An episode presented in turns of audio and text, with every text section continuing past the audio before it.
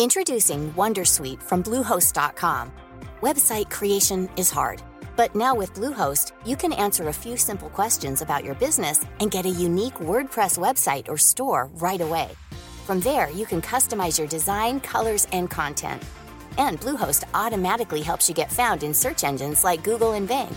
From step-by-step guidance to suggested plugins, Bluehost makes WordPress wonderful for everyone. Go to bluehost.com/wondersuite.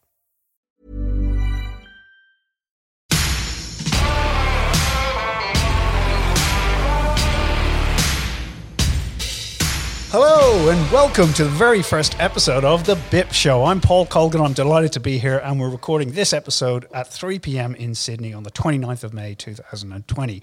Why The BIP Show? Well, it's BIP for business, investing and policy and yes, it's also a bit of a catchy name. We're going to cover business investing policy, central banking and public policy, so um, we'll be looking at markets and economics, of course. And in this show, we're going to look at uh, the market recovery after the COVID-19 meltdowns and the global economic uh, outlook or perhaps the global economic fog, such as it is.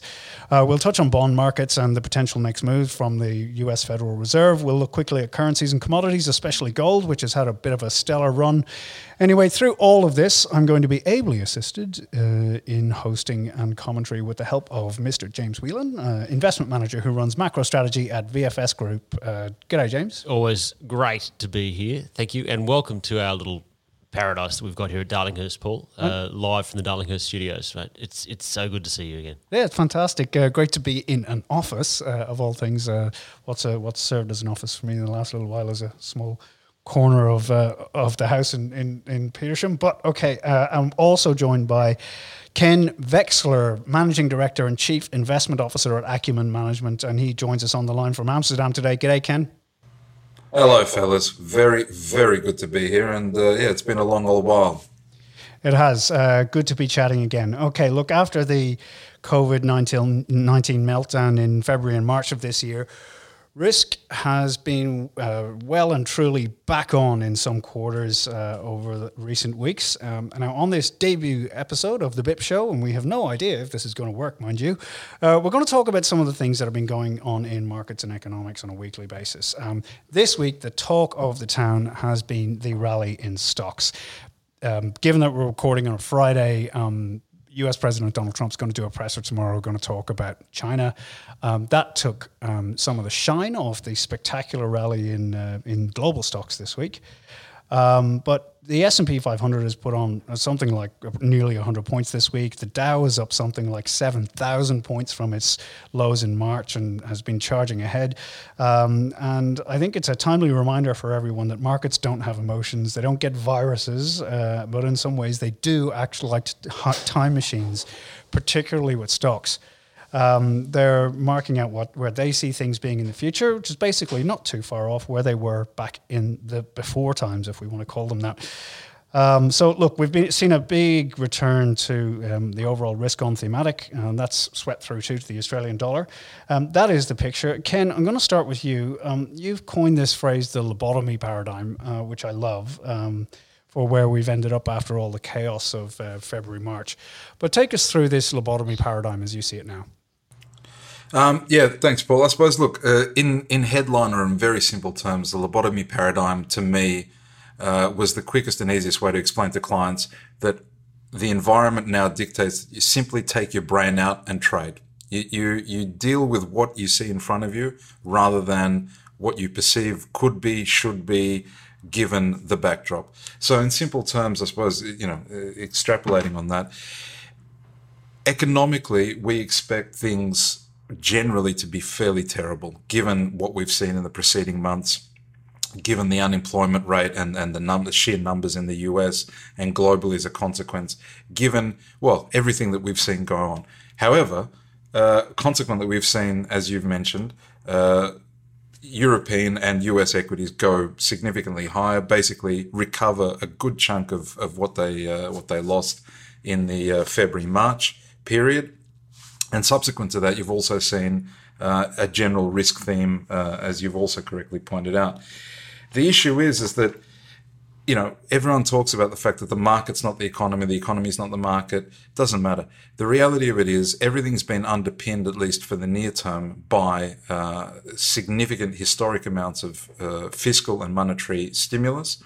Uh, we've been told as a marketplace that uh, the government and the various central banks have our backs. And let's talk about where we are in the here and now. And the here and now is that uh, things aren't necessarily that bad. Th- places and countries and cities and whatever else are being reopened slowly but surely. Infection rates are seemingly coming down. Uh, and as a market, we're in a discounting mechanism, and uh, apparently, you know, it's it's incredibly efficient, and we've discounted exactly what's going on, and here we are. Human nature, by you know, by definition, is optimistic, right? So as a consequence, uh, we're always going to be looking at the upside, and the upside for now is that unless the world ends tomorrow, life goes on, and with life going on, therefore, we must obviously get back to the way things were. The other the other side of it is, and why I've sort of looked at it as all one trade. We have lived more or less in a world of zero interest rates up until this pandemic, and certainly post it. A world of QE and and uh, uh, means by which to try and get out of it, but failing to do so. And in the absence of other asset classes that work on the basis of you know positive interest rates and interest rate differentials and sort of mechanisms that we're used to, you know, pre GFC, there almost is only one alternative, and, and hence the acronym that was that was coined TINA or whatever it is, you know, and that one alternative is pretty much the the S and P, and the S and P leads sentiment, and the S and P leads other global indices, and as a consequence, everyone looks at what the S and P is doing. Um, if the S and P is going high because there's nowhere else to put your money because things are growing and the US is great, well, then the risk on, and, and here we are. So the lobotomy paradigm is sort of a, a very broad simplification of the fact that there's no point thinking about what happens when there's a second wave, which I believe there's a decent chance of, you know, that eventuality, because when it happens or when we get evidence of that happening, well, then we'll deal with it and the market will reflect it. Now, I, am not saying that we're going to go up ad infinitum from here going forward, but at least the price action that we've seen in the recent couple of weeks, to me, is just a case of, well, you know, what can you do? We're here now, and in the absence of anything counterfactual to that, this is this is the direction of travel in the near term. Mate, that's I, I, have never heard anything summed up so well, and I'm on board with it. Oh, thank you. Oh, there you go. Okay, so yeah, you can switch off now, Ken. Thanks, mate. Uh, it's been uh, it's been it's been it's been good. It's been emotional. Cheers, fellas. Back to my coffee. Yeah, Yeah, good show, everybody. You fi- finish your coffee. I'll finish my beer. good, good. The, the, See you, but- bye. Yeah, but our job, our job, Ken, is to like you've always got to keep an eye out for, for, for what the potential downside is. And I swear to God, if I had a dollar for every time that I've I've seen downside and I've seen a potential risk, and I've obviously you see the potential risk. If I had a dollar for every time that happened, then I'd have you know I'd I wouldn't I wouldn't you know we'd be having this conversation on a boat. On But- a private island, James. I Yeah, guess. yeah. I'd, I'd be buying one of Branson's islands off him. But the the, the, the okay, so we switch off and we and, and we go on and we and we and we're deep. You know, you know, we're deep in this market. Mm. I've, I've got mm. zero cash on accounts. Like I am, I am as deep into equities and every single angle as you possibly can. I've got zero cash to spend. Where the how long do, how long does the lobotomy trade run? Yeah, I mean, and yeah, you, you, bang on, and and obviously coining it that take your brand out and off you go. Well, there are two facets to this. One is what is your investment slash trading horizon, and two is it's bloody glib. Like I, I can't just obviously I'm not taking my brain out. I've been doing this north for 25 years. If I took my brain out, I would have blown up more times than you've had hot breakfast, right? But what I'm getting at, I suppose, is that you can't sort of well, it's not that you can't, but you have to be conscious of, of where the momentum is and trying to short a market that's that's clearly just ramping in your face because you perceive the risks uh, to be something other than what the market's pricing is just going to end up hurting you. So I suppose the counter side to that is that uh, don't discount the risk. Don't just go, well, that's it, rose shaded, rose tinted glasses on, here we go, happy days. It's more a case of a trailing stop. Be conscious of the fact that you might be deep in the money because you've caught the last two weeks of this rally.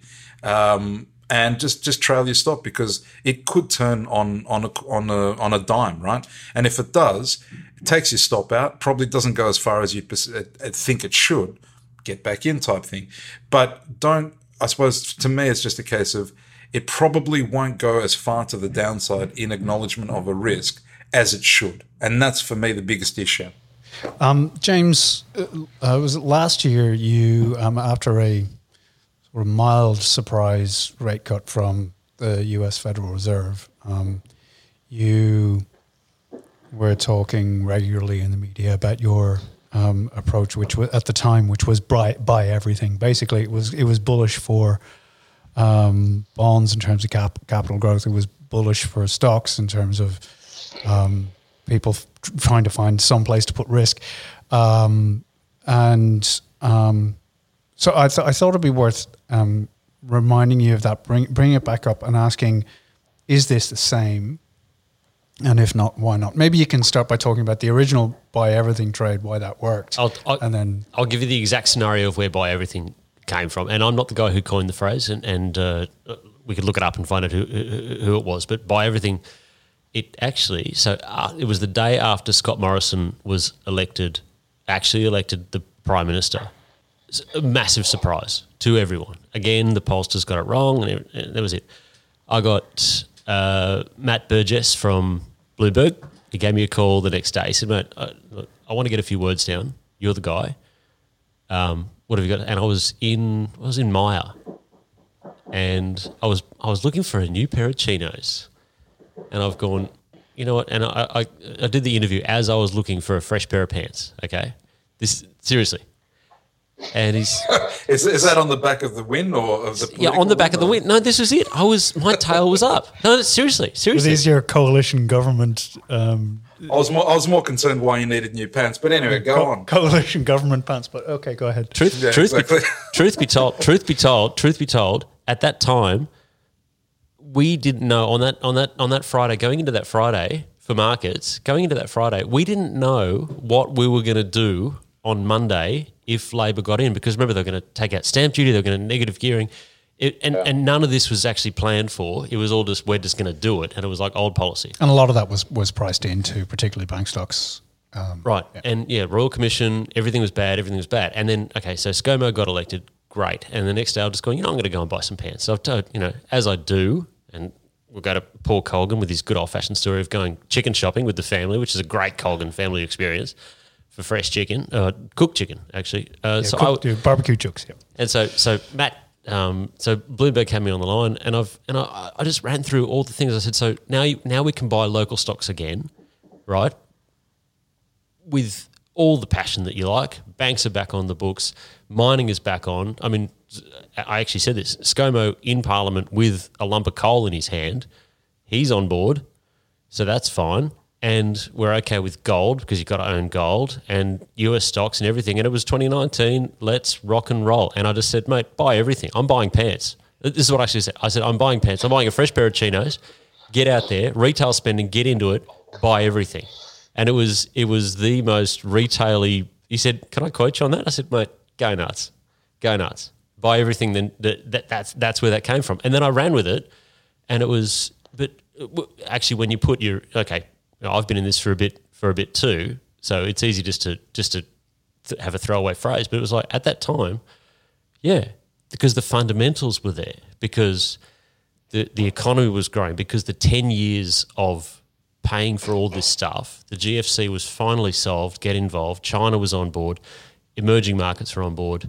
I was about to start thinking about. Uh, I think I was long. I was about to get long copper. I was about to get. I, I was long emerging markets. I was about to get long Russia of all the of all the places, right? There were signs of our progress on a, on a, yeah. on a trade deal, and yeah, yeah, yeah, and, and and yeah, and the trade deal was always a buying opportunity. Okay, it was just running around that the, the, the carrot on the stick, chasing it. The market the market dumps on some Trump nonsense, buy the market, right? And, and, and it was just buy everything, buy everything, buy everything. Now, now the buy everything is okay. This is so Ken. This is the way that I'm the, the way that I'm putting right. Is that yeah. you could, you take your brain out and I've got two alternatives, right? So I've got either you're in the market or you're out. You definitely don't short it, right? This is the, the, that's the way that I'm mm-hmm. that, that's the way that I'm putting it. Shorting it is that is the biggest mugs game that there could possibly be.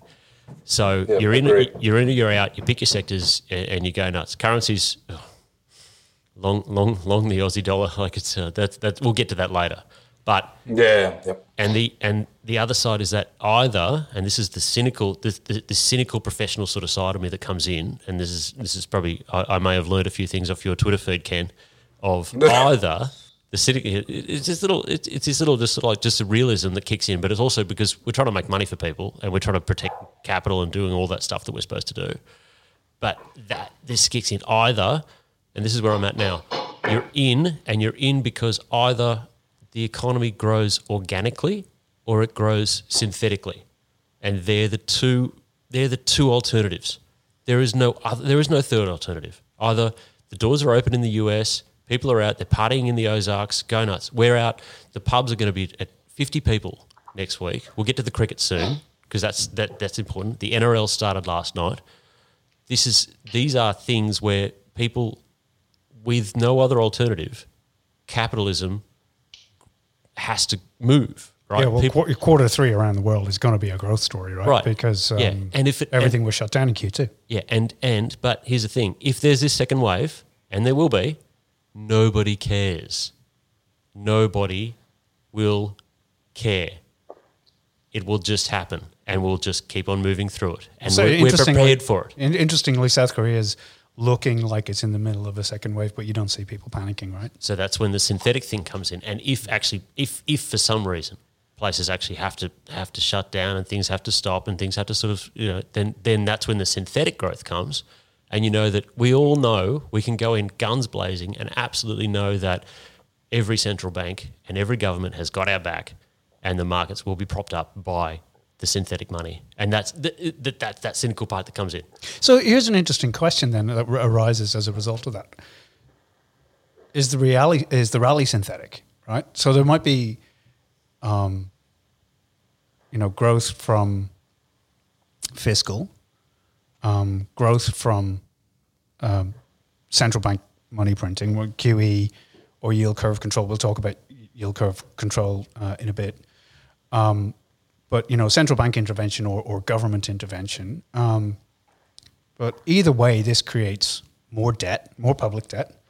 Um, that is going to have to be removed. So, are we in this situation again where we're um, borrowing from the future to create growth today, which has been a big Yeah. story since the GFC? Ken, Go, it might go start- Ken, go, go. Yeah, I was just going to say, Colgo. I mean, honestly, I- I'm not. I'm not neither a fan nor a detractor of MMT, nor nor a huge, you know, proponent of it either way. But honestly, th- this notion of public debt, you know, it's 2020 after 10, you know, 10 years after the GFC, 12 years, um, and God knows what's going. on. Public debt just doesn't matter. Who cares? Like it's just more zeros on a number that just doesn't matter to anyone. Um, and as far as this rally or as far as this move, is it synthetic? I think I think for the most part probably is, but it's a combination to me at least of part synthetic and part muscle memory. Um, and given everything we've just discussed over the last whatever 15, 20 odd minutes, it's hard to imagine that, that we're you know that, that we can be anywhere else really. It sort of makes sense now in hindsight. And narratives generally are made up because it's human nature to try and rationalize and explain that which you couldn't previously. Uh, also see religion, but anyway.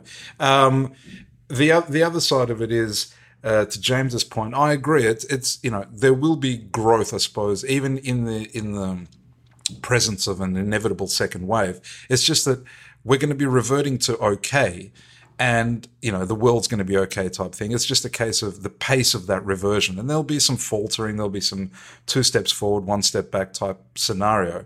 But on the whole, we're talking about you know the pace of that reversion. So Q3 might look good comparative to Q1 and 2. Obviously, if things, you know, if people are opening their doors again, coming back to work, Q4 might be an absolute nightmare. You know, where do we end the year? I don't know. My crystal ball's in the shop. Uh, but, you know, on the whole, yeah, we sort of progress because, well, that's that's human nature, right? That's right. Uh, look, we're going to take a short break, uh, and we'll be back after this. We're going to talk about um, we're going to talk about bonds. We might look at some commodities, um, and uh, we'll um, then we'll wrap up the show. Back shortly. Hello, welcome back to the BIP Show. Uh, I'm Paul Colgan here with uh, James Whelan in Sydney Hello, Paul. Thank you for joining us. and Ken Veksler joining us from Amsterdam. Good day, Ken. Hello, mate. Okay. Um, you know, just that conversation. Um, I, I took and I made notes for this podcast. You've got a lot of notes over there, mate. I've got,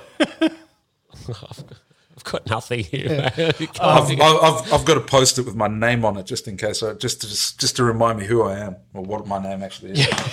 K E N. There you go. And I'm talking to Paul P A U. Yeah. Um, so, um, but it was something that uh, just in the midst of the uh, stonk. Uh, Stonk's gonna stonk rally um, during the week. Con Michalakis uh, tweeted this, and it's uh, a very short excerpt from uh, a book called The Price of Peace um, by Zachary D. Carter, but it's a book on the uh, life of John Maynard Keynes. Or Milton Keynes. Milton as, Keynes. As, as he was Yeah. Sure, Big fan, of, big fan of Milton Keynes. Milton Keynes. Anyway, um, so um, and and this uh, uh, part of his book tells this story about Keynes. So financial markets, Keynes had discovered were very different from the clean, ordered entities economists presented in textbooks. The fluctuations of market prices did not express the accumulated wisdom of rational actors pursuing their own self interest, but the judgments of flawed men attempting to navigate an uncertain future. Market stability depended not so much on supply and demand finding an equilibrium as it did on political power maintaining order, legitimacy, and confidence. I thought it was a very interesting um, they- there was tw- it was uh, Con Michalakis, um, uh, who's um, one of the uh, friend of the show, um, and uh, we'll get him on at some point pretty soon, I think. Nobody gets poetic, isn't it? It is, yeah. Um, but uh, look, uh, I thought that was an interesting sort of perspective on where we are now, because look, there's an awful lot at stake, and we can maybe broaden this um, out into the China discussion, um, because uh, you know we are talking about um, two different orders. Um, sort of the, the the values question is now in sharp focus with all this business that has happened in Hong Kong uh, this week. Um, with um, China's National Congress issuing this rule saying, you know, that authorizes um, the use of a range of different measures uh, uh, to crack down on dissent in Hong Kong, essentially. Um, and um, there are certainly some, uh, particularly uh, British uh, ex diplomats. Uh, Chris Patten was in the media this year, the former Hong Kong governor. He was, he's been in the media this week talking about it and saying, you know, um, that Western countries and Australia has been, to give them credit, um, has um, I was amazed by that.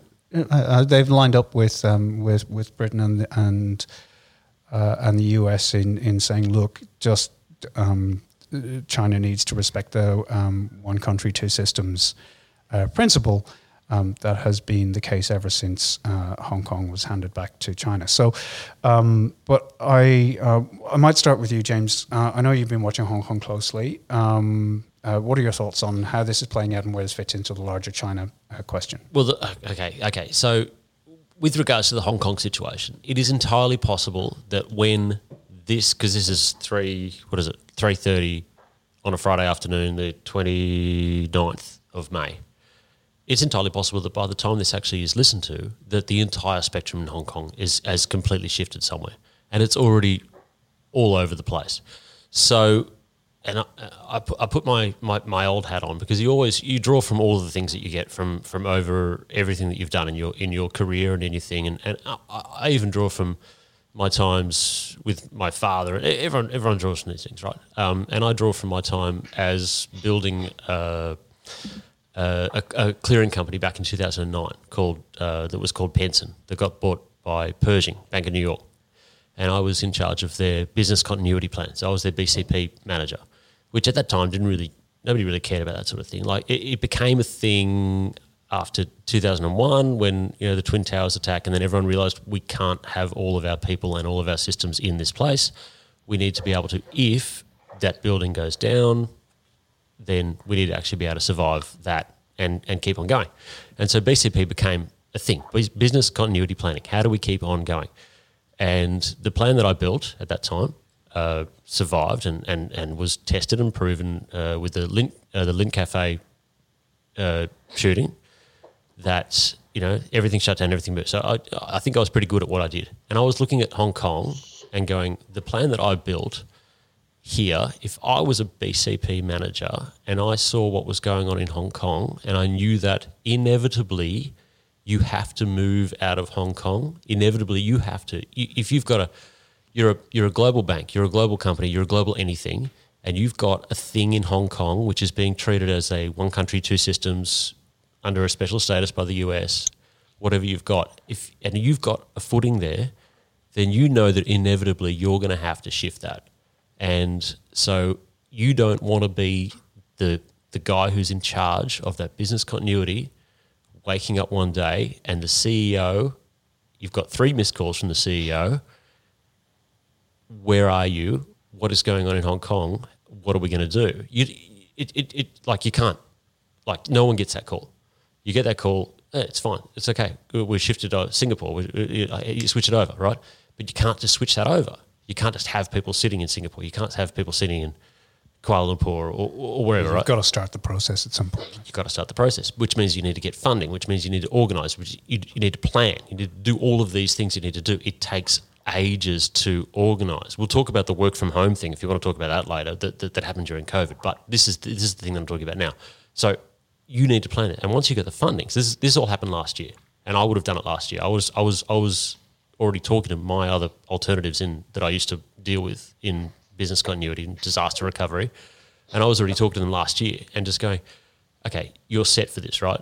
Well, what do you mean? No, you need to move. You need to be set. And okay, so imagine imagine and I'm an old bookings clerk, right? I, I, don't trust anyone unless they've been through a bookings team in an equities desk, right? If you haven't worked the, the 16 hour days that, the, that I used to work, then I don't really trust you on the on the in the front office, right? But that's just me. So it was you can't just transfer that kid.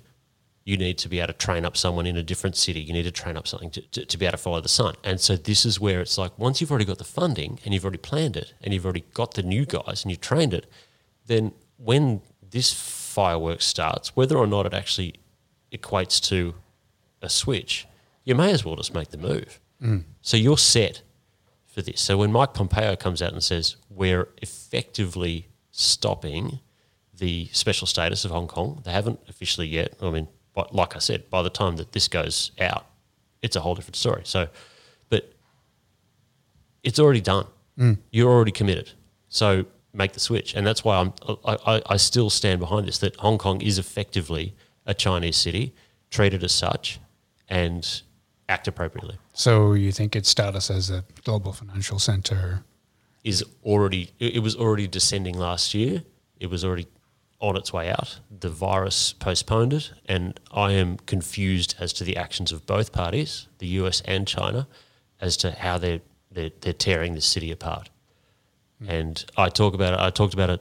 I talked about it this morning when I was. Uh, uh, I did a thing, and I, I started to feel tears in my eyes. as I talked about it. It's like a hundred years building this city up with that that that libertarian laissez-faire, just that that capitalism works and this works and and stay out of our way. We build this city, and to have it just be the the child in the middle of this bizarre divorce for no reason at all when it could still stay as such a great city. It, it, it, it just brought tears to my eyes. Mm. Um, can uh, it's the, the, I mean, uh, as I mentioned earlier, you know, I referred to this earlier, it's, you know, it's one part of a very large story with um, very significant strategic interests at stake. Um, uh, you know, enormous global supply chains for all sorts of companies in all sorts of different sectors. Um, and then also, obviously, you know, sort of national status and superpower status uh, um, uh, in the mix as well. Um, how do you think about it? Um, you know, when you're thinking about how this affects markets, as it affects positioning, um, and the risk environment, um, uh, what do you see? Yeah, look, I suppose uh, let, us call, let's look at it initially from a from an Australian context or Australian perspective. Obviously, you've got you know China and the relationship that, that Australia has with China and, and where it's where and how it's been deteriorating and certainly even pre this recent blow up in Hong Kong where you know tensions have been sort of etching ever higher um, and obviously being a massive trading partner. What the what the implications are for the domestic Australian economy the currency uh, and then you look uh, a little bit more broader broadly across the board globally and you know the greatest greatest reflection of, of the implications, uh, at least in the near term, uh, the Chinese uh, the Chinese currency, right?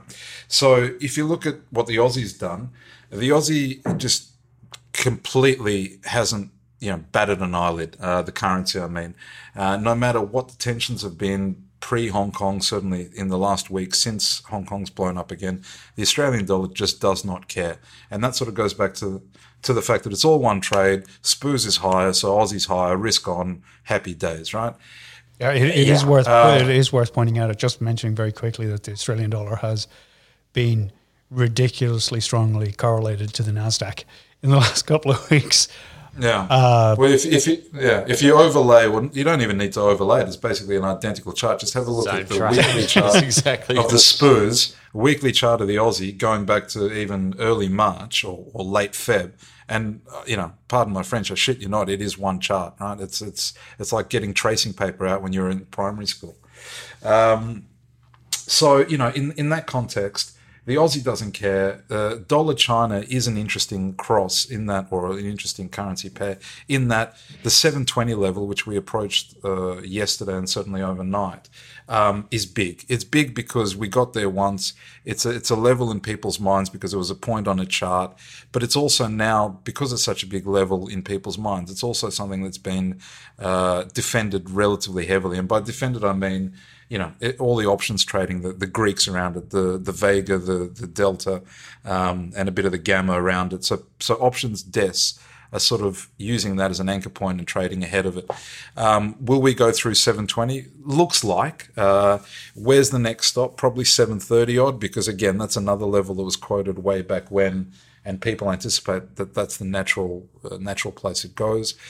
But I would wager, at least in the near term, we might actually back off a little bit and, and, and wash out a few people that are that are long of dollar China looking for that break. So, so what, a yeah. few years ago, um, uh, you know, China set off ructions in global markets, and I think triggered something like a five five to ten percent sell off in, in U.S. stocks when it significantly devalued its. Uh, by surprise, um, it's usually like the way it um, sets its cur- the currency every at the start of every day, uh, trading day in Asia is usually fairly predictable within a small range, all that kind of stuff. I missed but, David's cut as well. But, well, but it's going to be okay. yeah, no, we, um, we'll get Scotty on, I'm sure, at some point too.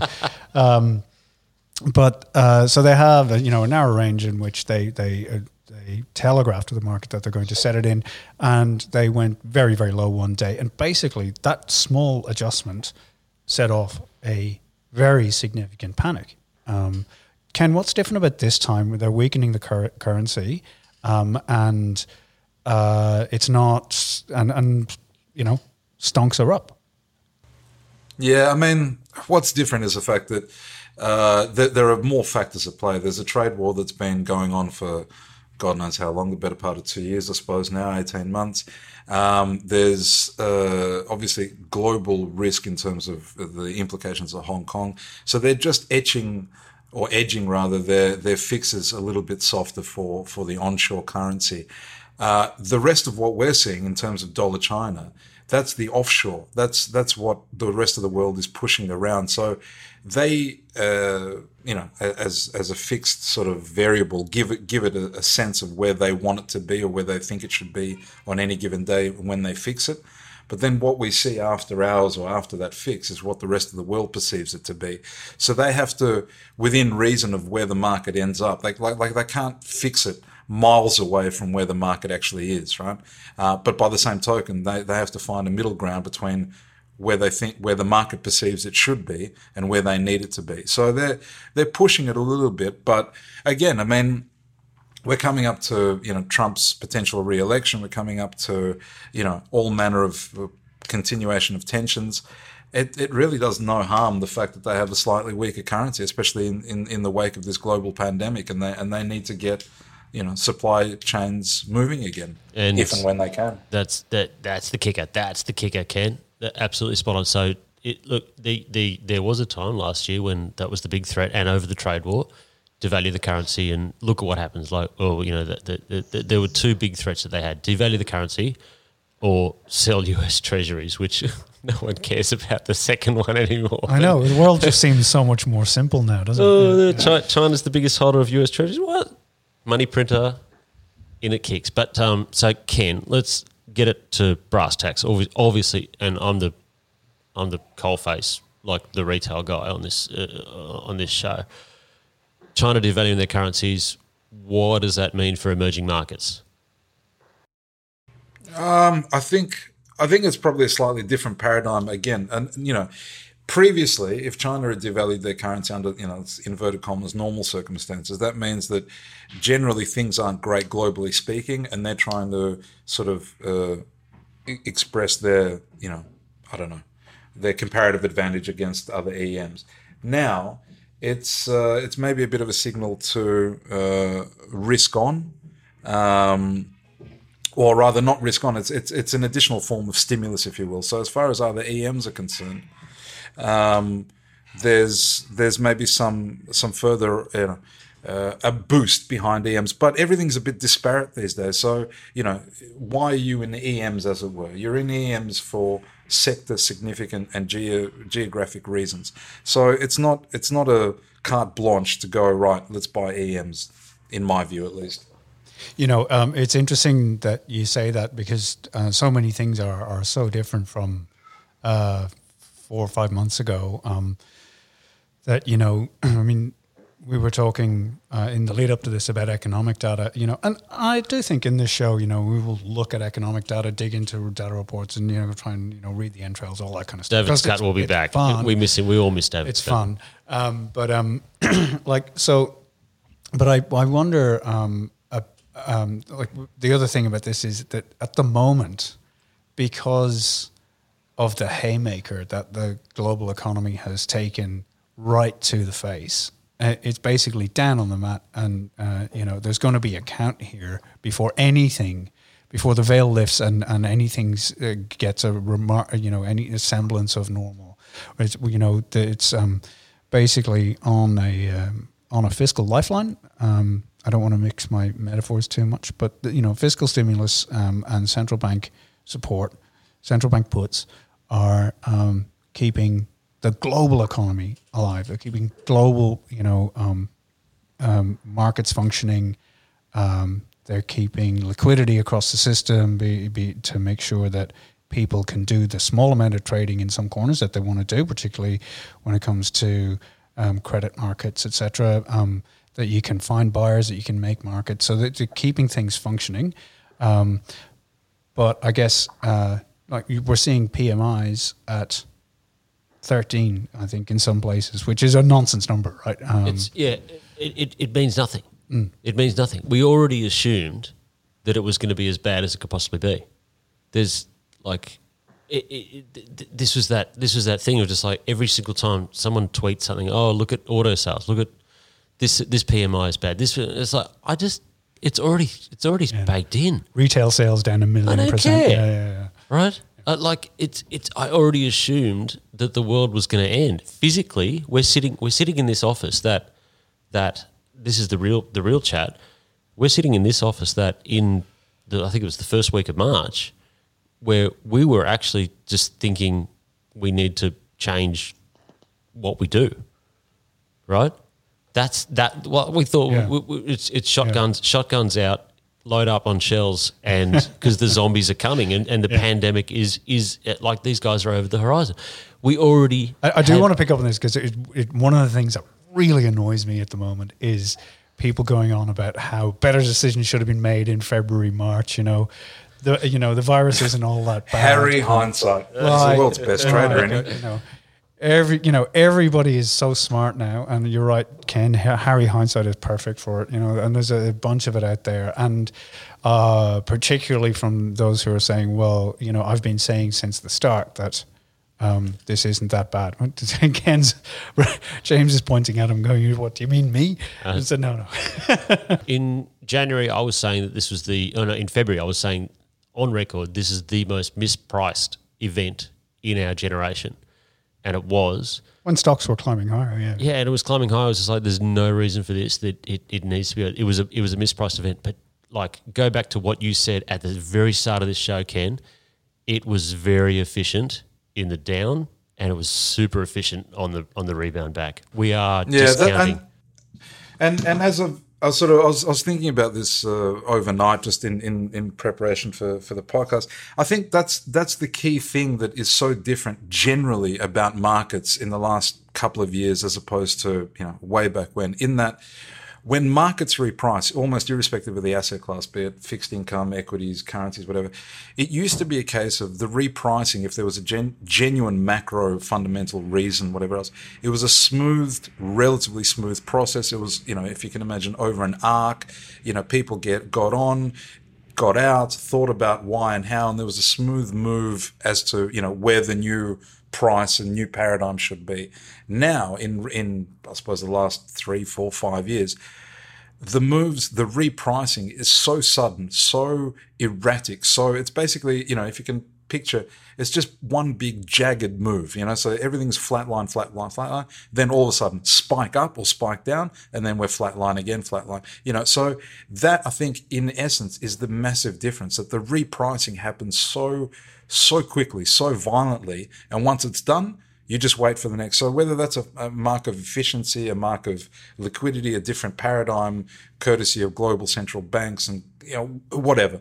But I think that's the key key difference here. It was it was amazing that we crammed eight months of GFC into a couple of weeks, and that Yeah. that, that blew my mind. That I thought that it was going to be more and more and more and more. Okay, so Paul, I think that you, you'll give me the wrap up signal. I'm not hosting it; you're hosting it. But uh, Ken, I got to ask you, mate. So April, May, we've we've done okay. We're heading into June, uh, end of the financial year for for a lot of the world. What's your I, I, I want to know, Ken. What's your what's your what's your play? What do you what's your what's your view?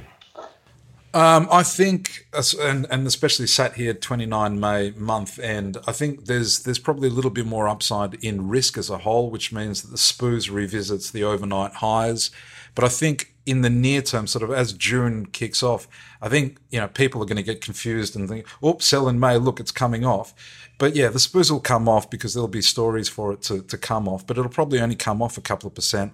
Trade a range for the near term, and then we reevaluate as as other countries continue to open up and whatever else. So I think maybe some risk comes off the table in the early days of June. So you, you sort of you guard yourself and you take some profits, but then you reevaluate sort of a, a week or two later and, and have a look at, at, at the way the world looks. And that's that's really where we're at. Thinking too far out ahead, you're wasting your time. Yeah, spot on, spot on. Uh, and, and what we've done is is shift out of just do a simple valuation shift, shift out of a little bit of out of tech. So we've you know we've taken that because tech is super super super high valued out of the work from home stocks, and we've just gone with good old fashioned industrials, US industrials on a valuation play, just good old you know Dennis Gartman, drop it on your foot, it makes a noise, whatever whatever he says. That that that that thing just because it's either organic or it's synthetic. And train companies, Boeing, these these things, that's that's sort of where that goes. And it's just that valuation. And it's that what we're doing is just that range, but sector specific ranging. And that's and that's it. Look, uh, there was a whole bunch of things that we were thinking that we might talk about on the show, but we um, haven't got to them, which is a good sign because there's stacks and stacks and stacks to, talk about. Um, in the coming weeks, I want to get to MMT, I want to get to gold, I want to get to yield curve control, which we didn't manage to touch on this uh, this week, but the Fed might be doing it in a couple of weeks' time, uh, and we'll Oh, certainly easy, be Cole, go easy. Yeah. well, the, um, John Williams did talk They about it. Yeah, they could. They could. They, uh, they might do it. Um, so we'll be watching that. Um, but we should also have a yak about how it's working here in Australia, what the results have been in Japan, why they do it, what it is, blah, blah, blah. So we'll cover all of that. Um, I do want to get into um, the whole, um, you know, what shape the Australian economy is going to come out of uh, in this, what it all looks like, particularly as the relationship with China, which we have been so dependent on, uh, continues to evolve. Um, so, uh, look, there is lots to talk about. And the other thing is, we are going to have some cracking guests on here. Join us for a basically what we want to have is an honest discussion about what we think um, and to be able to pick things apart a little bit. So, uh, do get in touch with us. Um, uh, you can find us all on Twitter. Uh, it's at Colgo, at James Whelan42, and at Ken Veksler. Drop us a line. And don't forget to subscribe to the show and uh, rate us and leave us a review. Uh, and maybe tell some friends about it. Okay, you've been listening to the BIP Show. Uh, I'm Paul Colgan. Um, I've been here with James Whelan. Thank you, Paul. Always great, mate. It's good to be back in action. Uh, and Ken Veksler on the line from Amsterdam. Ken, thanks very much, man. No, thank you guys. Been a pleasure. Really enjoyed it. Okay, we'll catch you next time. Thanks.